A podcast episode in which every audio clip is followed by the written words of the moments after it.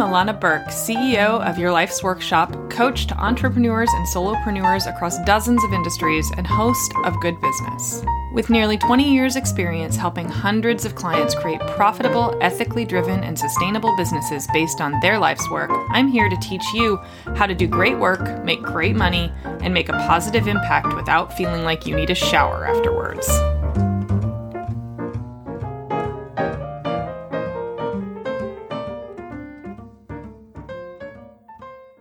Welcome back to the Good Business Podcast. I'm your host, Illana Burk. And today, welcome to part three of uh, the Offer Design series.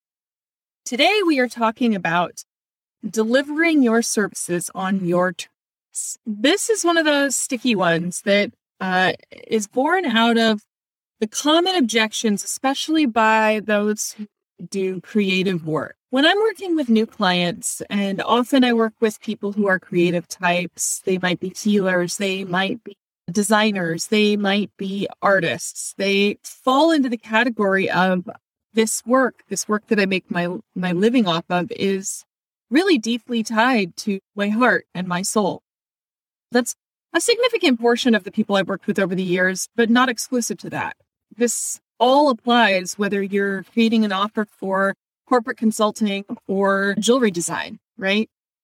What we're talking about today is that when you have a client who objects to your format, delivering can get difficult.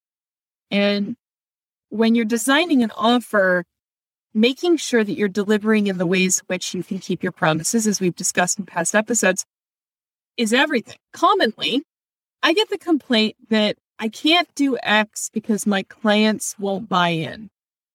Things like yesterday I was discussing with a client the use of a voice messaging system using Voxer as an example. For those of you who aren't familiar, Voxer is basically chat room meets voicemail. It allows you to leave long form voice memos to the recipient and you can play them back at double, triple, quad speed.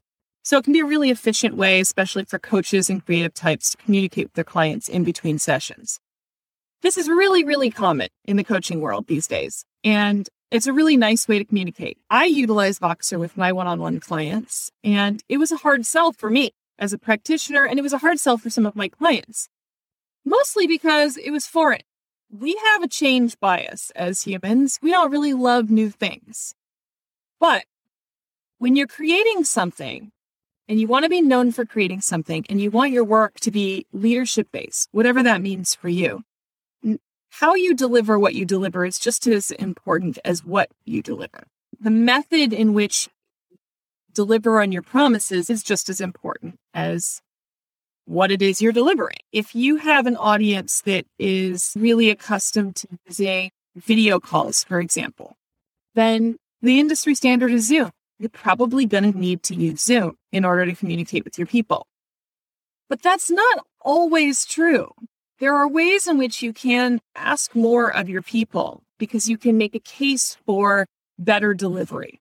My client yesterday was mentioning that she really didn't think her people, she's designing a new coaching program, she didn't think her people would use Voxer because they're not the type of people who are going to want to have yet another app on their phone. They're not the type of people who are going to want to engage with technology in yet another way. And she was sort of lamenting that and going, I'd really, I wish there was just a bit, a better way I could do in person work.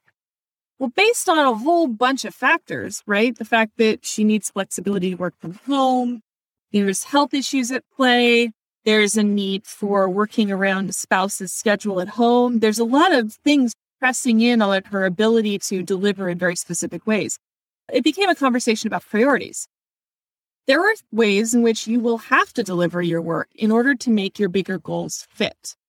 If you allow your delivery systems to be your barriers, then you don't make room for the bigger choices and the bigger sacrifices and the bigger things that are more important to your delivery than simply asking your people to use a new technology platform. When I started using Voxer, I used to give people an option.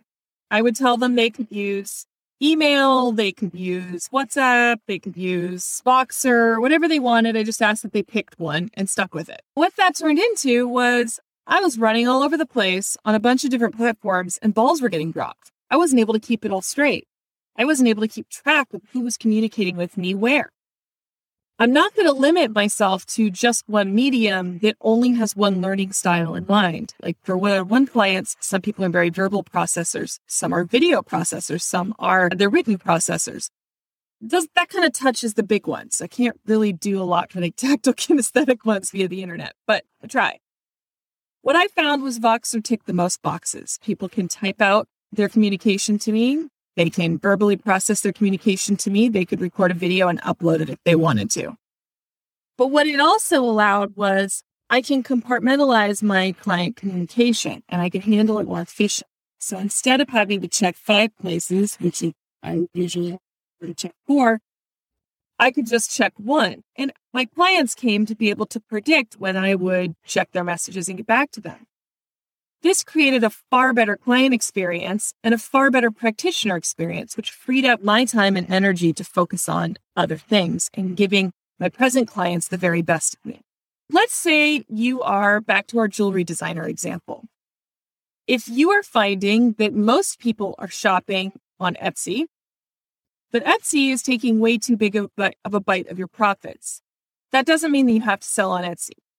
That means that you have a harder road ahead to redefine your delivery system based on other platforms because you don't have Etsy doing the heavy lifting of putting your stuff in front of a broad audience. With each delivery system choice, you are also then choosing the consequences of that choice. So when you create an offer, you have to think through what are my priorities and what am I willing to live with? You might choose to use something like Etsy because it creates a delivery system that has the least amount of friction for your buyers. It's also the simplest to get started on and requires the least amount of marketing from you in order to get your stuff up and available. I'm not saying it's going to magically get people in your door, but it has the least number of steps to just get started and at least tell your family and friends that you have something available. If, however, you are far more sensitive to the price point and to the fees that Etsy is asking of you, then you're going to have to pay a higher cost in your marketing costs. You're going to have to spend more time on Instagram marketing your stuff. You're going to have to get good at other components of marketing to offset that low barrier to entry and high fees. What you ask of your people, though, the delivery system has to be considered first and foremost. Back to my client that I had yesterday. I coached her through the need for helping her clients understand the value of Voxer. Because if people can understand the value, they'll usually get on board. The way that I sell it to people is I explain that, hey, technology is not inherently bad. It's what makes connection possible. Downloading a new technology to your phone, spending 15 minutes learning it is not an inherently negative thing. It doesn't put you online any more than you were before. It's simply offering us a convenient and simple way that we can communicate in a way that allows me, the practitioner, to do my best work for you. If you want to be able to communicate with me between calls, Voxer is my preferred method. If you have some physical, emotional, or mental ability that stops you from making Voxer comfortable for yourself, please let me know and I'm all ears. If there's some limitation that I'm unaware of, let me know. But if this is a matter of preference, I'm going to ask you to challenge yourself a little bit to make this easier for both of us because this is a partnership. And that's the kicker, right? The customer is not always right. The client is not always right. They are coming to you with the simple belief that you know at least 1% more than they do, which requires of you to carry that weight. It requires of you to put the things in front of them that will help them make progress and help you keep your promises. Bending to a client's desires is not always the thing that's going to serve them. It's not always the thing that's going to help you keep your promises. Sometimes it can be the very thing that prevents you from doing so. All right, everybody. I hope you enjoyed this episode. On our next episode in the offer creation series, we are going to talk about how to know what done looks like. How do you know when your clients are finished working with you and when it's time to say goodbye? All right, everyone, talk to you soon. Bye. Thanks so much for hanging out with me today. For more information, visit yourlifesworkshop.com.